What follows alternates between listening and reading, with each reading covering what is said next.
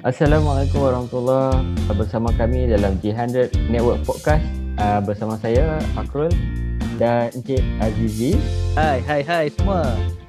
Khabar? Okey. Encik Azizi Hari ini kita ada tetamu seorang Okey, hanya seorang saja hari ini kita Oh, seorang, eh. Hari ni? Seorang saja So dengan topik hari ini kita akan berbincang tentang kuasa sebenar emas Kuasa sebenar emas ni, emas ni dia ada kuasa juga macam Ultraman juga ah, Encik Azizi Oh, saya rasa kuasa macam kuasa Power Rangers tu eh. Oh, oh, Power Rangers. Dahsyat rupanya ni. Memang siapa Ah. ada emas ni sebenarnya dia boleh jadi Power Rangers juga sebenarnya. Ni Power Rangers yang colour gold tu lah. Oh, yang ni legend lah. Oh, legend. Betul-betul legend. So, hari ni kita bawa Power Rangers yang paling legend sekali. Uh, boleh Cik Aziz diperkenalkan siapa kita punya tetamu? Okey lah. Tetamu kita pada episod 4 kali ni ya. Tak lain tak bukan adalah Cik, Cik Nasiruddin ya. Cik Nasiruddin Ya, yang saya kenali daripada sebenarnya saya tak pernah mengenali me- beliau sebelum ni tapi kerana asbab G100 ni ya saya dapat mengenali beliau dan isteri beliau alhamdulillah so apa kata kita biar tuan Oh. punya badan Introduce memperkenalkan lah. diri okay. silakan Cik Nasir ya, terima kasih Cik Izzy, terima kasih Cik Fakul. Assalamualaikum warahmatullahi taala wabarakatuh. Okay. Saya ni Waalaikumsalam. bukannya bukannya legend mana pun. Cumanya orang apa, Alhamdulillah uh, sebab macam yang Cik Izzy cakap lah ada G100 ni so dipertemukan lah kita daripada mana utara ke selatan ke timur barat semua dipertemukan dalam satu keluarga besar G100 ni. So saya sangat-sangat beruntung dan saya sangat-sangat rasa bersyukur lah uh, dapat pula semua jenis orang kata apa. Kira dalam tim G100 ni eh, boleh dikatakan orang kata apa semua hebat-hebat belakang lah. Uh, macam-macam dia orang punya kehebatan. Uh, ada yang pakar bab ni ada pakar bab tu dan kita kumpulkan. Dia macam dengan gulai lah dalam kawah gitu. Betul Cik Aziz? betul betul betul. So uh, saya ni uh, saya nama panggilan Nasir. Uh, ada orang panggil Nasir, ada Nasir lah selalunya orang panggil Nasir. So saya ni berasal daripada Alok Start lah. Uh, merupakan simpanan penyimpan emas uh, bersama isteri dan alhamdulillah sekarang ni dah dah mula ada empire emas sendiri. Uh, dan dah ada orang kata apa? Dah ada penyimpan lah. Penyimpan di bawah tim kami sendiri lah. Alhamdulillah. Ramai Okey, ramai tak penyimpan ataupun customer yang direct dengan Cik Nasir ni kalau ikut kalau direct saya ni taklah seramai isteri saya tapi kalau ikut tim kami lah uh, suami isteri uh, empire semua rasa dah lebih 2000 uh, 2000 Wow. penyimpan 2000 penyimpan mesti Dah 2000 macam-macam ragam dah. orang ni. ha, betul. uh, itulah bermacam kisah sebenarnya yang dikongsikan dan alhamdulillah insyaallah saya akan cuba kongsi lah sedikit sebanyak apa yang dah saya hadapi lalui insyaallah Tentu best kita punya rancangan hari ini sebab bukan sekadar satu kisah daripada kita punya tetamu, dia bawa lagi 2000 kisah tentang penyimpan-penyimpan emas di bawah bimbingan beliau. Fuh, betul hari Fatul. ini Ya memang. Betul, kalau betul. kata ada 3 jam, oh tak habis ni. 2000 pun nak tembang ni. Tapi jangan cerita untuk sampai 2000 orang. Saya rasa sampai pukul berapa tak habis-habis ni Cik Nasir. itulah Okey okay lah. Okeylah soalan pertama saya eh. Apa sebenarnya kuasa sebenar emas bagi pendapat dan apa pengalaman Cik Nasir sendiri? saya cerita dulu lah eh, sebelum saya kena emas ni saya ni menjalankan pem, perniagaan kesihatan eh. maksud dia farmasi so kita kita menjalankan perniagaan ubat-ubatan vitamin semua bagai kan. Okay, so untuk nak nak yakinkan orang ni perlu dengan penjelasan yang mantap. Lepas tu harga pun tak boleh mahal. Harga kena murah. Lepas tu pen- kira cerita dia kalau orang nak beli tu kira banyak lah banyak lah dia punya dia punya uh, filter dia tu kan. Okay. tapi bila kami dah beralih kepada emas okay, mula-mula uh, sebagai penyimpan dan sekarang ni kita dah mula orang apa dah mula jual beli emas ni so saya nampak emas ni dia punya aura dia lain macam tak perlu nak explain lebih-lebih pun kan As long as Oh, kalau semua orang tu tahu pasal emas sebenarnya kan. Oh, dia Oh. dia dia emas ni dia macam kan, yalah nak tanya apa sangat kan benda emas kan. Ha, nak tanya apa sangat. Ha, itu saja. Kalau kita jumpa yang betul-betul memang dia ni memang penyimpan emas, ha, dia ni memang seorang penyimpan duit sekali pun. Oh, so dia lebih mudah sebenarnya. Ha, dan kita tak perlu nak explain panjang pun, cuma kita just perlu suitkan dengan apa keperluan dia. Ha, kadang mungkin dia ada target dia, dia nak simpan banyak mana, dia nak ada. So kita just selesaikan, maksud dia end up saya sendiri pun tak pernah terfikir tiba-tiba kita pula nak nak jadi kata apa? Perunding kewangan pula. Padahal saya sebenarnya suka emas saja kan. Ha, so daripada situ uh, daripada situ saya nampak perlahan-perlahan uh, emas ni dia memberikan satu perniagaan yang bagus. Dan end up dia juga mengajar saya peti uh, cash flow uh, macam cash flow yang bagus tu macam mana simpanan saving. Dia macam macam kan dia memperbetulkan tabiat-tabiat yang yang buruk ah macam tu lah.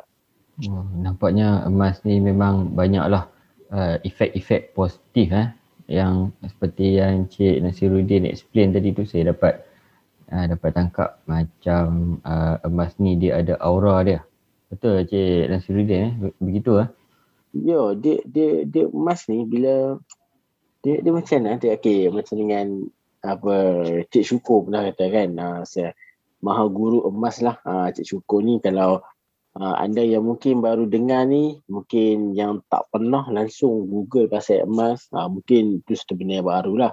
Tapi kalau anda dah pernah google atau pernah apa buat carian lah pasal emas ni so maha guru Cik Syukur Hashim ni uh, dia one of the yang paling kita kata apa kira legend lah uh, kalau sebut pasal emas ni uh, kira dia lah. Uh, tapi macam dia cakap emas ni dia memang kata apa fitrah uh, dia dia adalah fitrah manusia kita memang akan sukakan kepada emas uh, tambah-tambah kalau kita ambil emas tu letak kat tangan uh, kita gosok dia kita cium ke kita kita kita pegang tu pun kita dah rasa aura dia Uh, kita nak simpan, kita nak simpan. Uh, kadang kita pun tak tahu nak simpan tu banyak mana, berapa lama kita nak simpan. Tapi bila ada emas ni, dia akan mula berdamping dengan kita, panggil kedekut. kita dah berkira-kira dah nak beli hak lain instead of biar aku beli emas. Ha, dia macam tu. Tapi end up kita tak tahu emas tu, kita nak mula untuk apa. Ha, dia macam tu. Oh menjadi seorang yang kedekut eh. Kedekut yang Ah. baik lah tu. Ya, saya nampak macam dengan ke arah kebaikan jugalah. Tidak sebelum ni memang eh boros teruk juga saya. Sebenarnya apa yang saya pernah baca dalam sebuah buku ah, dia kata kalau orang kaya ni, orang kaya ni sebenarnya dia kedekut. Kalau tak kedekut dia kata memang dia, dia takkan kaya. Tapi sebenarnya dia punya kedekut tu bukanlah sampai yang orang cakap macam kedekut Pak Haji Bakil tu. kan? Ah, macam yang dalam Ah. filem uh, apa Allahyarham Piramli tu kan. Ha. Tu tu lain macam punya kedekut tu. Ha, tu Tu dah tu dah sampai tahap bakhil. Dia dia yang Cik Haji Bahir tu dia kedekut sebab dia simpan duit. Ha ah, Tapi betul lah. dia sebab tu Ah. dia boleh dikatakan antara orang kaya dalam kampung tu pasal apa dia kedekut. Tapi dia simpan duit. Ha. Tapi dia pemurah juga tu. Ah, Dia, dia pemurah dengan Cikgu Murni je.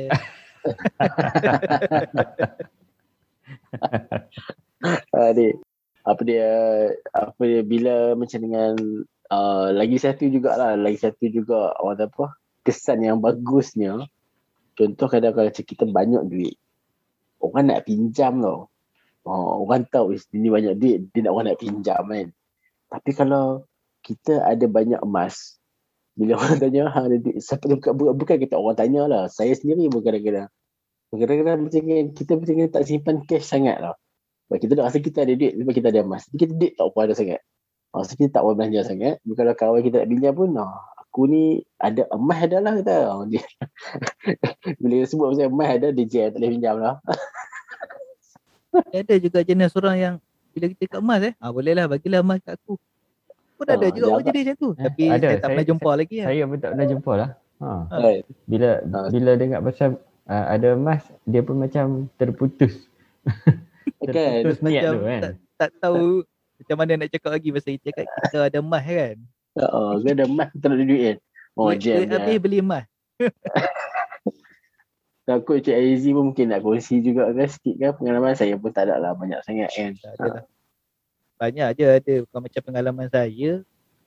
Ramai je sebelum ni saya rasa banyak daripada orang kat luar sana banyak orang suka pinjam duit tapi nak bayar balik payah. Kan? Betul. Memang payah Betul, kalau kita nak nak dapatkan balik. Tapi bila kita ada duit, bila orang tanya je, ah, tak pinjam duit, saya akan cakap macam Cik Nasir cakap lah. Oh, duit saya habis buat beli emas. Lepas tu, "Ui, banyak duit beli emas.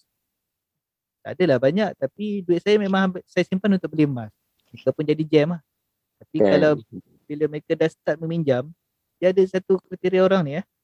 Satu jenis orang ni, bila dia dah start minjam, sekali pinjam, okey. Dan nanti dia akan datang kali kedua. Kalau kita bagi lagi dia okey. Ha, kemudian dia akan sentiasa datang walaupun uh, apa dia tak bayar. Tapi bila Ya. kita kasi pinjam kerana ah, sebab kita mungkin kesian kat dia. Tapi sampai satu tahap Oh, saya dia dah cakap jadi "Hmm, tak tahan lah kalau dia asyik pinjam walaupun sikit-sikit lah lah. Sikit je Zee, dia, dia dah 50. jadi peminjam tegar. Ah, jadi peminjam tegak. Bukan penyimpan tegak. Betul betul. Kita betul, jadi betul. pening kepala lah lah. Bila setiap kali mereka datang, Zee nak pinjam, Allah, saya duit saya dah habis buat beli emas. Betul betul betul. Soalan Encik Nasiruddin. Ada orang eh, dia berminat nak simpan emas kan. Eh, Kebanyakannya dia dia fikir nak beli harga murah and then lepas tu esok lusa dia dah nak jual dengan harga yang lebih mahal kan.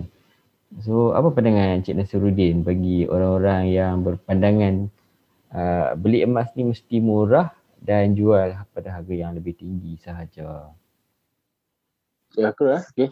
So yang tu selalulah. Selalu saya rasa orang yang tanya tu dia macam mungkin dia ada main saham ataupun dia dia dah tahulah harga emas sedikit sebanyak apa semua kan. Ah, So sebenarnya kalau nak ikut nak cari sifu ni dekat internet ni macam-macam kan. Kalau kita nak belajar ni bermacam. Ah, ada cikgu ni cakap bagus, cikgu ni cakap tak bagus, cikgu okey.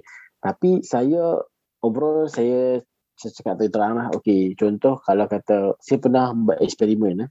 Okay, saya pernah buat eksperimen nak tunggu harga rendah. Masalahnya bila kita nak tunggu harga rendah, duit kita yang nak beli tadi tu dia makin kurang. kita nak tunggu, kita nak tunggu emas tu drop RM20 tau. Tapi nak tunggu tu dalam sebulan, dalam sebulan 200 habis dah. Betul. Duit So- yang duit yang disimpan tu habis.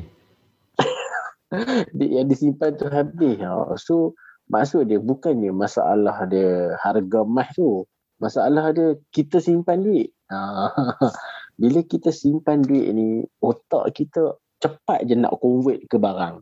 Ha, kan sampai sekarang ni pun saya pun kadang-kadang pun macam dengan tak boleh nak nak cepat sangat lah convert macam oh ni ni satu dinar oh ni ni 10 gram ha, saya tak cepat lagi nak convert benda tu ha, so bila kata macam dengan kita uh, simpan duit ni uh, dia cepat habis. Uh, so disebabkan duit ni dia cepat habis lah. Saya cepat-cepat akan terus convert ke emas. Okay. Dan bila convert ke emas, of course kita nak pula lah kan. Kita nak misalnya harga paling rendah time tu. Uh, bagi saya lah, bagi saya personally lah. Kalau setakat nak beli 100 gram ke bawah, saya rasa tak boleh fikir lah. Saya rasa lah, saya rasa sebab Okey contoh kita kata satu gram. Okey lari berapa ringgit? Okey lari lari tu berapa ringgit? Okey contoh kalau kata mungkin lari dalam 2 3 ringgit. Okey. So 100 gram tu akan lari dalam mungkin 100 ke 200 ringgit. Macam tu Hmm. kan selalunya Hmm. satu gram. Banyak juga tu Dua- kalau 100 200 ringgit ni. Banyak tapi pengalaman saya kalau simpan sebulan habis. Ah, so so so pengalaman saya sendiri kalau saya tunggu nak beli 200 tu dalam sebulan mesti habis. Ah, so macam mana pun kalau saya ni mungkin saya akan akan cuba cari juga tapi kalau kata contoh saya nak beli sekilo ah dia dah harga lain lah.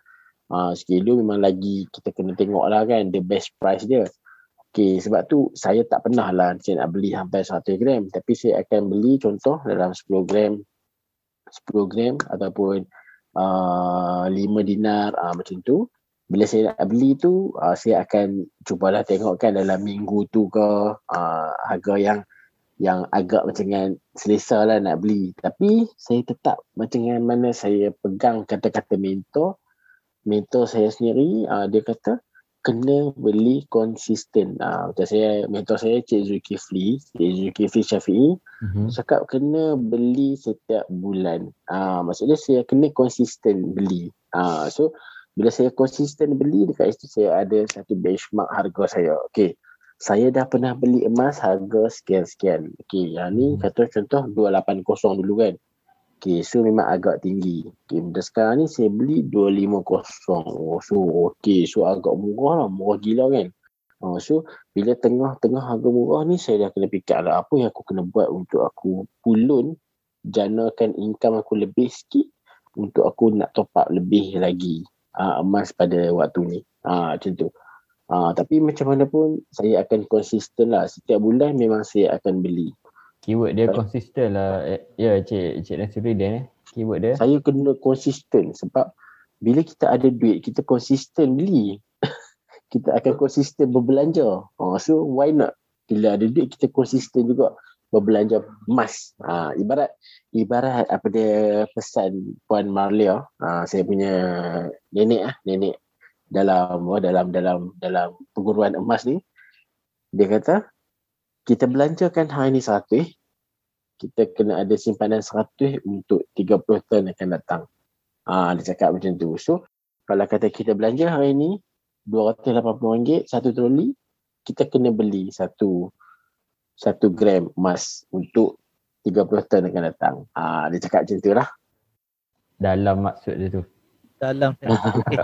okay, dalam apabila Encik Nasir dah mula menyimpan emas Encik Nasiruddin ni letak apa diri ni sebagai posisi apa adakah sebagai penyimpan ataupun pelabur sebab dia ada satu lagi posisi dipanggil peniaga emas ha, dia ada masa ada tiga posisi ni ha, Encik Nasiruddin letakkan diri dengan isteri ni sebagai apa Kalau bab pelaburan ni yes memang orang selalu cakap emas adalah pelaburan. Emas adalah pelaburan. Tapi emas ni pelaburan dia dia panjang lah. Ah, Dia kita orang apa? Perjalanan dia tu sangat panjang. Okay. Untuk nak memendekkan perjalanan dia tu, so kita kena seiring dengan uh, dengan bisnes emas lah. Uh, so dia kita boleh target tu cepat sikit keuntungan tu. Tapi based on kepada apa yang yang usaha yang kita buat lah. Uh, kalau macam kita pulun, kita nak nak nak, nak capai something something macam dengan uh, dalam apa dalam syarikat yang saya join ni kita ada capai target-target dia ada KPI dia kan. Kita cari 500 orang, kita cari 1000 orang. Okay.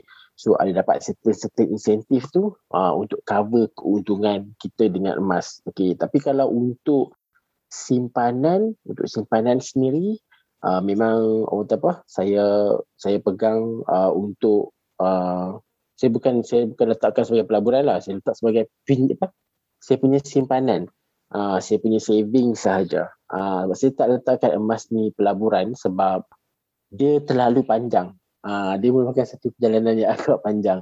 So kalau kalau kita letakkan dia pelaburan kita nanti jadi macam dengan tension. Uh, macam dengan sekarang ni kat emas dah turun kan? Uh, so bila emas dah turun uh, mindset kita dah orang kata emas ni pelaburan tapi emas dah turun kan? Ah, so kita letakkan target tu nanti. Kita pun tak tahu bila ki- mungkin kita pun tak sempat nak capai keuntungan tu okay? tapi untuk sekarang ni kita hanya merangka daripada perniagaan emas ni. Lepas tu kita boleh perniagaan emas ni keuntungan tu kita dapat janakan dengan pembelian dan simpanan kita.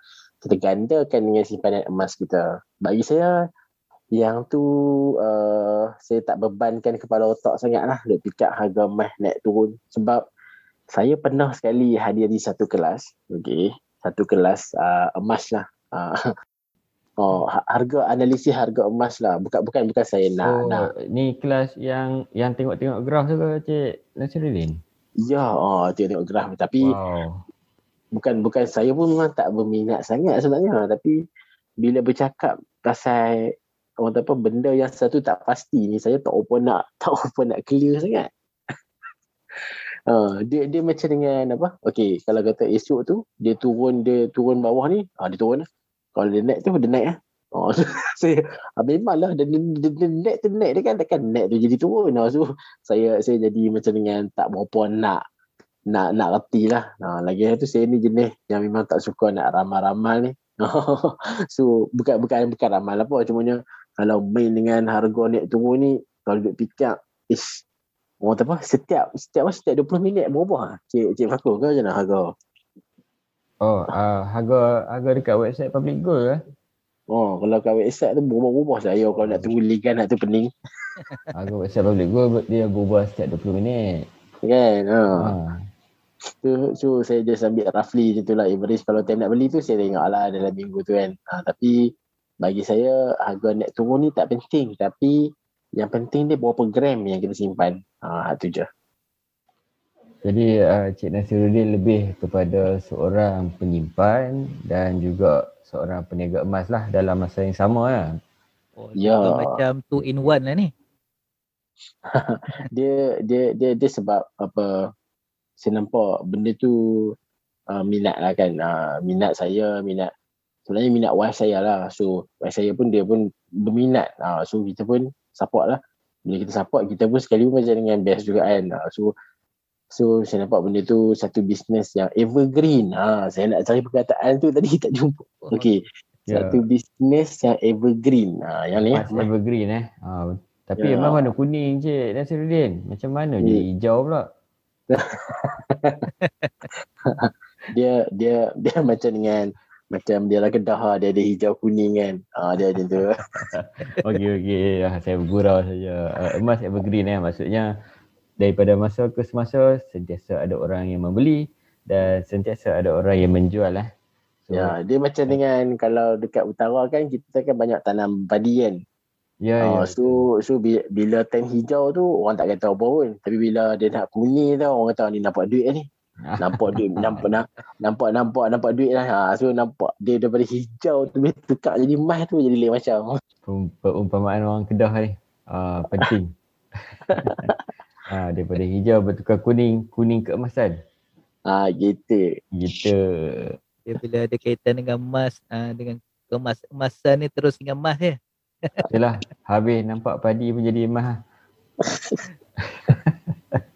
Okey, um, Cik Nasir ya.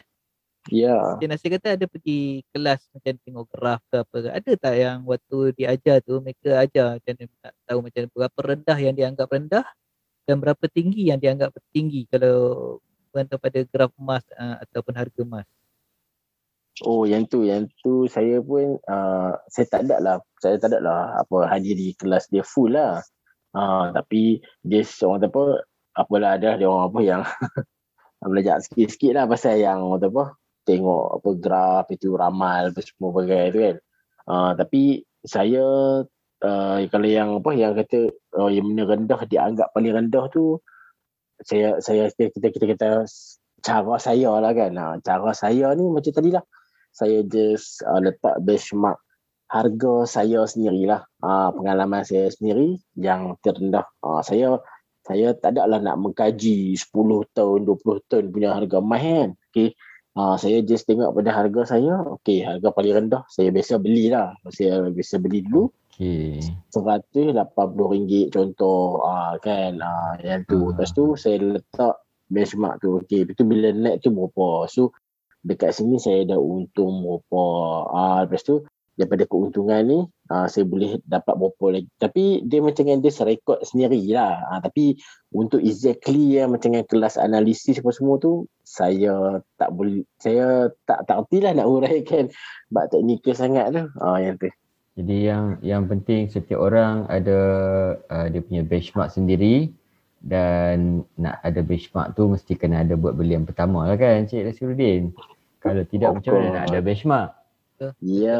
Setiap orang tak sama benchmark dia masing-masing pasal setiap orang membeli pada masa kadang masa yang berlainan. Cik Fakrul waktu mula tu berapa? Waktu bermula simpan emas tu. Oh, permulaan saya menyimpan emas eh, RM166 segram. Wow. Itulah benchmark saya. Selama saya beli tu, saya rasa saya baru sekali dapat harga yang lebih rendah daripada harga benchmark. ha, baru sekali. Ha, daripada 166 tu saya dapat 1 gram 162. Lepas tu saya tak pernah dapat dah bawah daripada 166. Saya rasa uh, 166 tu dah sangat murah bagi saya. So uh, saya ingat lagi apa dia apa Cik Razani ada sebut dulu kan. Yang apa episod podcast kita yang sebelum ni. Kan dia kata apa masa zaman dia dulu yang masa mah memang naik turun naik turun memang cepat kan. Ha, time tu ha, mungkin banyaklah formula yang jual beli emas. Kan? Apa beli waktu rendah, jual waktu naik. Kan? Betul tak? Dia uh, yang Cik Razani pernah cerita dalam podcast tempoh hari ya. Ya. Oh dia dia cakap pasal trend apa harga emas kan. Harga ya. emas ya. uh, ada menaik, ada yang menurun, ada sideways dan sebagainya. Kalau ikutkan sekarang harga emas uh, menurun daripada tahun lepas uh, harga tertinggi bulan Ogos. Sekarang ni nampak macam nak naik tapi tak nak naik. Uh, macam mana tu Cik Nasiruddin? Kalau ada orang nak mula simpan emas tu kan, uh, apa nasihat Cik Cik Cik Nasir lah kepada penyimpan yang baru ni uh, menakan harga emas sekarang macam uh, dah jatuh macam nak jatuh lagi. Nak naik tak tahu nak naik bila kan. Ya. Okay, uh, ni saya cerita bukan pengalaman saya lah. Saya cerita pengalaman tim-tim saya, okay, penyimpan-penyimpan emas yang saya tak ada lah ambil yang dia ni betul-betul high end lah. Uh, maksud dia bukannya dia ni memang orang kaya ataupun pencin ataupun cikgu. selalu selalu orang ambil bahasa kan tu cikgu pun semua kan. Okay, ni saya ambil ni, uh, dia ni hanya orang yang biasa, okay, kerja gaji pun dalam cerita dia staff saya sendirilah. Okey, ya, okey. So staff saya sendiri, uh, so dia gaji dalam 1200 pun ada, ada yang ada yang 1100. Uh, so depa konsisten. Ah okey, depa konsisten saja setiap bulan dia akan simpan, dia mulakan simpanan kalau macam yang dengan public gold ni, ah macam yang, yang syarikat yang saya yang saya masuk ni. Uh, mula dengan RM 100 kita dah ada simpanan dah boleh mula simpan emas. Uh, dengan sekarang ni harga sekarang ni mungkin dah boleh convert 0.35 something kan gram okey. So uh, daripada situ dia orang mula sedikit sedikit sedikit okey tetapi okey itu yang saya cakap tadi tu emas ni dia ada tarikan dia tersendiri tau dia bukannya macam dengan uh, dengan okey uh, bulan ni? Okey macam yang contoh macam botol ni. Okey saya nak consistently simpan sebulan satu botol ni. Okey so dalam setahun saya akan ada 12 botol ni. Okey okay. uh, itu sebab dia tak ada aura. Dia tak ada aura. Dia just just consistent simpan okey. Bila emas okey memang kita kata consistently simpan satu simpan satu sebulan betul? Okey di dalam sepanjang tahun kita tak dapat gaji kita statiknya. Setiap bulan kita dapat banyak tu kan? Dia ada time kita dapat bonus ataupun dia ada time mungkin lah kan? Uh, ada orang bayar apa? Contohlah IC lah apa lah macam-macam lah kan? Lah kita dapat bos bagi bonus lah. So bila dengan dengan orang apa? Ada benda-benda yang mai tu rezeki yang mai tu okey kita akan kalau sampah kalau ni pun nak buat apa? Beli mah lah. Beli mah lah. Ha, so tarikan dia tadi tau. So end up dalam 12 bulan okey contoh dia consistently simpan 0.4 gram okey sepatutnya dia ada dalam lebih kurang 1 dinar lah 5 gram macam tu kan okey 4.8 gram ataupun 5 gram. Okay. End up bila kira boleh dikatakan lah uh, ketiga-tiga staff saya tu dia ada ada 8 gram, ada 12 gram, uh, ada 10 gram. Saya hmm. cakap tadi emas ni ha- hampir ha. sekali ganda eh. sepatutnya ada lebih kurang 5 gram dapat yes. 8, 9, 12 eh. sekali ganda banyak ya. ya betul sebab hmm. kan dia macam dengan saya cakap tadi dia emas lah dia sifat dia Uh, dan fitrah kita sukakan emas tapi kita tak tak reti nak belanjakan emas tu. Uh, so disebabkan emas tadi ni walaupun kita kata simpan tu tak banyak uh, tapi bila kita konsisten seriously boleh katakan saya rasa semua penyimpan-penyimpan dalam tim saya dalam tim Umigo ni saya rasa berceritakan semua kot macam tu kot. Dia mengalami fasa, dia pun tak sangka. Fasa Padahal kepala- eh? Oh, dia macam dengan dia tak sangka dia ada banyak tu. Hmm. Dia ada banyak tu berapa gram. Kadang-kadang bila dia kira balik, dia sendiri terkejut. Eh, Puan Umi betul ke saya ni dah ada 50 gram? Betul ke saya ni dah kena bayar zakat? Oh, dia orang sendiri tak sedar. Selama ni, bukan kata 5 ribu. 500 pun tak pernah simpan. Tapi bila cek-cek ada 20 gram. Ada seorang tu, peniaga goreng pisang. Tak pernah-pernah pun dia boleh simpan seribu ringgit. Tak pernah dia ada simpanan seribu ringgit. Saya yang terkejut ni bila dia main rumah itu, dia main tunjuk. Dia ada bunga emas 10 gram, dia ada dinar, dinar sebiji, satu dinar tu dia ada lima. Lepas tu dia ada Lima keping, satu dinar. lima keping. Ya, lepas tu Lebih kurang Ada. RM5,000 ringgit tu. nampak Si? Hmm. seribu ringgit pun dia tak pernah simpan, end up dia ada 10 gram dengan 5 dinar. Yes, saya tak Oh. tipu. Tu dah, So, mim- uh, kalau harga hari ni lebih kurang RM7,000 lebih tu. Betul tu. So RM7,000 dia sendiri pun dia sendiri pun tak sangka. End up ha, itu ada masalah sikit dia punya kedai dia. Uh, angin ribut ke? Angin ribut. Uh, so uh, tangkap habis bumbung kedai dia. So dengan persediaan duit tadi tu dia pergi ke arwah ni dia dapat satu emas tu duit tu uh, emas tu dijadikan sebagai dana kecemasan dia. So dia, dia menggadaikan emas dia untuk rolling balik modal dia untuk macam emergency lah. Duit waktu tu emergency lah kan. Hmm. So Ya. kalau dia Hmm. tak ada duit simpanan, teruk juga sama ada dia nak kena korek daripada mana-mana atau kena pinjam orang. Kawan-kawannya Yes. bila macam ni dia dah selamat daripada meminjam orang.